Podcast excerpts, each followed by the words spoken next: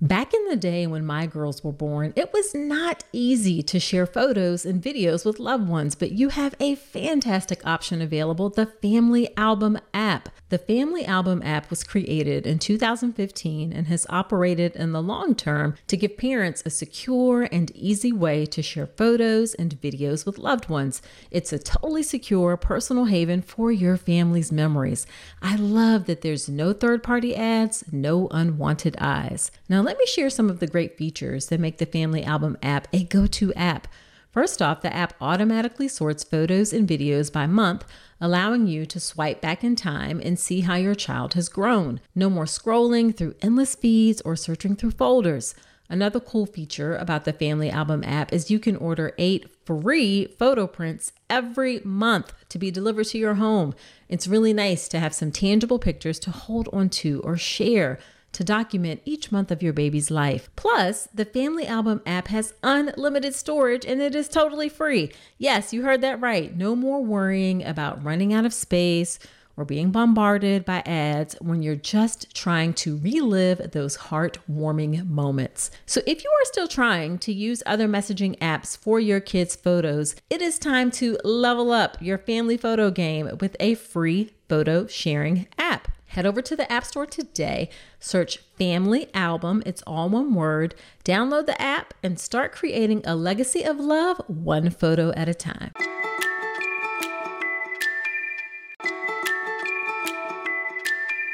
Don't let diaper rash come between you and your baby. Diaper rash can be one of the worst experiences your little one has to go through, and keeping their delicate skin happy and healthy shouldn't require a spatula to apply thick, goopy treatments that can be just as irritating and uncomfortable as the diaper rash.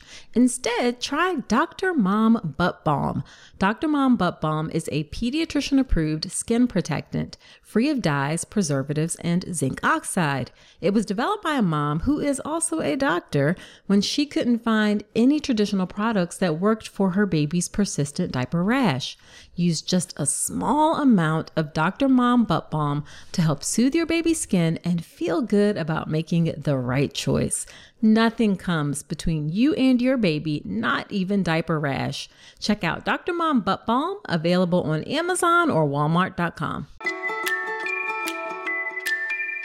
It's story time, and this time it is a story about how a pregnant patient ended up getting a medical helicopter ride.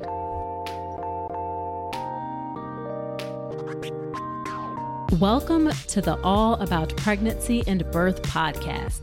I'm Dr. Nicole Calloway Rankins, a board certified OBGYN who's been in practice for nearly 15 years.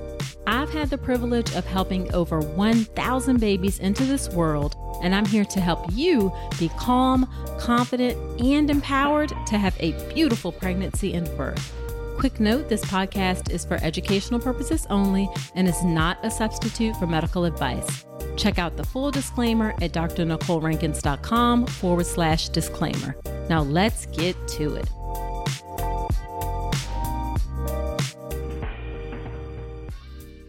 Hello there. Welcome to another episode of the podcast, a shorty episode. Whether this is your first time listening or you have been here before, you know I appreciate you spending some time with me today. So, in these short episodes, I like to share little tidbits, little stories, and this one is a story about how a pregnant patient ended up getting a medical helicopter ride. So, Here's what happened I'm at work. I get a call from an emergency department about them wanting to transfer a patient. This particular patient was in her third trimester, but she was preterm. Preterm meaning less than 37 weeks, and she was having abdominal pain. And the emergency department doctor was concerned that it could be contractions. However, this emergency department was at a hospital where they didn't have a labor and delivery unit. So there was no ability to monitor her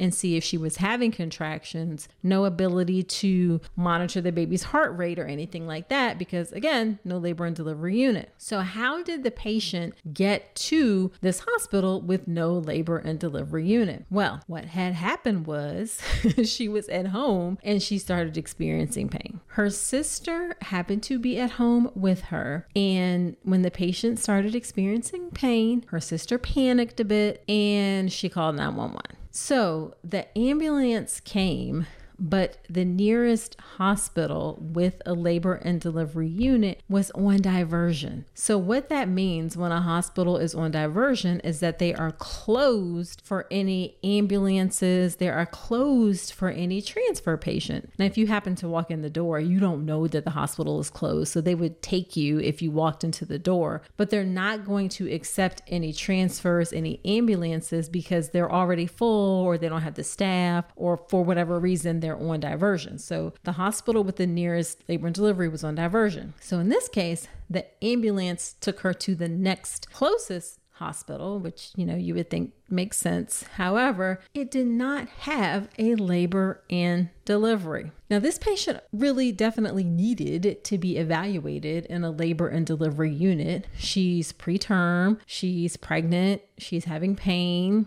There's a concern that there's contractions. She needs to be evaluated for preterm labor, try to see what the cause of her pain is. However, the emergency department doctor said that it was going to take at least four hours for an ambulance to arrive. Four hours. And that would be entirely too long, period, but definitely too long if she were actually in preterm labor. Those hours make a difference. So in this case, the only option was a medical helicopter. So, the helicopter came, picked up the patient from the other hospital, but on the way to my hospital, there was some potential for bad weather. So the helicopter had to make a detour and land at the airport for a bit to decide if they could make it all the way to my hospital or if they needed an ambulance to come pick her up from the airport and then take her the rest of the way to the hospital. Yes, this story just continues to get complex. So ultimately, the helicopter crew decided that they could fly safely and they made it to our hospital about an hour after they had left the other hospital. Okay, so about an hour. When the patient got to our hospital, she was not in labor. We put her on the monitor. Her cervix was closed, and she ended up being discharged home about an hour after she arrived to see me after what she called a scary helicopter ride and experience. Hey, so you made it this far in the episode, and I'm thinking it's because you enjoyed this podcast. Well, if that's the case, then I have a favor to ask.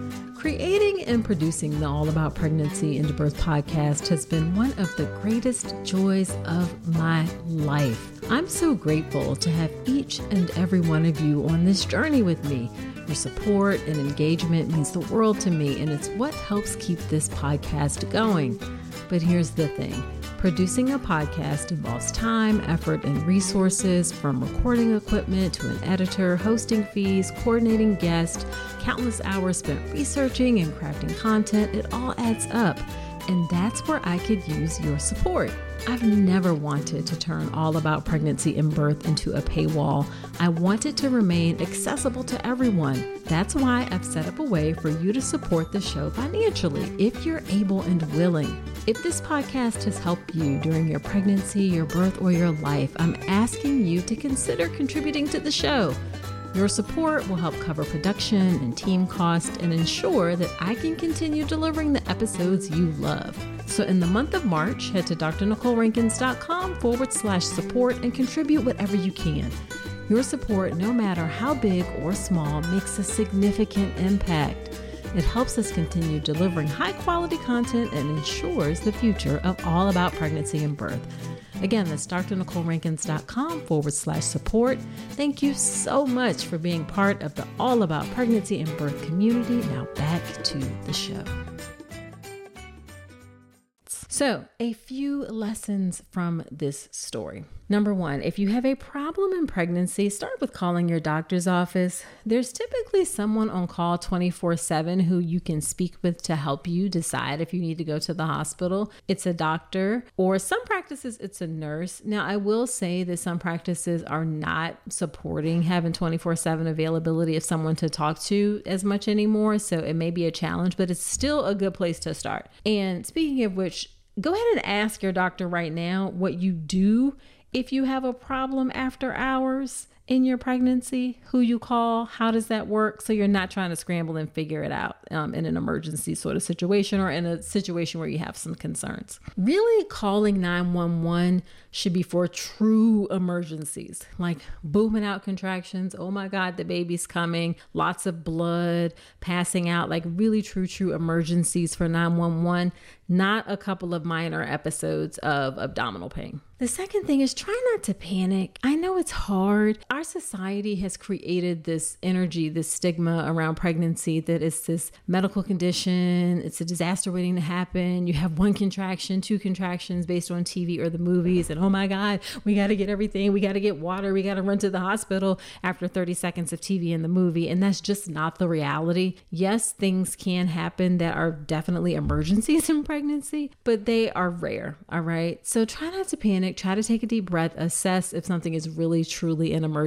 Pregnancy is a normal, natural condition that's been happening for literally billions of years. So take a step back and realize that most often it's not an emergency and you have a minute to kind of assess things and get yourself to a hospital that can best serve you. Speaking of which, number three, if at all possible, when you have a problem in pregnancy, especially if you are after 20 weeks, go to a hospital with a labor and delivery unit. Please, please, please, please, please. Now, I understand if you have difficulties, you're in a rural area, there's not a lot around you. Maybe it really is truly an emergency and you cannot get to a hospital that's further. But hospitals or those freestanding emergency departments, you know, something that's not connected to a hospital with a labor and delivery, they are not equipped to deal with pregnancy issues. They are very skilled doctors and they are good at emergencies outside of pregnancy, but for pregnancy, they don't have the training, they don't have the knowledge, they don't have the expertise, particularly if it's after 20 weeks, okay? And all it ends up doing is delaying care. It just delays care. So if it's an extra 10 minutes or 15 minutes for you to drive to a hospital with a labor and delivery, you're almost always going to be better off driving to that hospital with labor and delivery. It's going to be the extra 10 or 15 minutes is going to be less than the time it takes for you to be evaluated at the other place and then get transferred to the other hospital. As you heard in this story, it's not as straightforward as you think to just get transferred to another hospital. The ambulance has to come um, that takes some time to get there. The ambulance has to go to the other hospital. It's not like you come in, you get evaluated, and 10 minutes later you're out the door. It just does not work that way. This is a fairly common occurrence that if you're at a place that's one of those freestanding ERs, it's going to take at least an hour typically for an ambulance to be available to take you to another place. So instead of stopping at the first place, because you hear the advice, I get it, you hear the advice go to the closest hospital, go to the closest hospital. But in pregnancy, it needs to be go to the closest hospital with a labor and delivery unit. You will be served faster, you will get the care that you need faster. And I forgot to mention that one of the ways to reduce that sense of panic is, of course, childbirth education. I have a childbirth education option called the Birth Preparation Course. It's my online childbirth education class that gets you calm, confident, and empowered to have a beautiful birth. But there are lots of childbirth education options out there. Just please find one that works for you. Do not skip childbirth education, it is so, so important. All right, so that's it for this short episode. Please share the podcast with a friend. I am on a mission to reach and serve as many pregnant folks as possible, and I would love your help in doing so. Also, subscribe subscribe to the podcast in Apple Podcast or wherever you're listening to me right now. If you love the podcast, leave me a five star review in Apple Podcast. Helps the show to grow, helps me know what you think about the show, and helps other women know what you think about the show. And speaking of helping me know what you think about the show, shoot me a DM on Instagram. My DMs are open. I'm on Instagram at Dr. Nicole Rankins. Come follow me there, not only to connect outside of the podcast, but to get great additional information about pregnancy and birth. So that's it for this short episode. Do come on back next week and remember that you deserve a beautiful beautiful pregnancy and birth.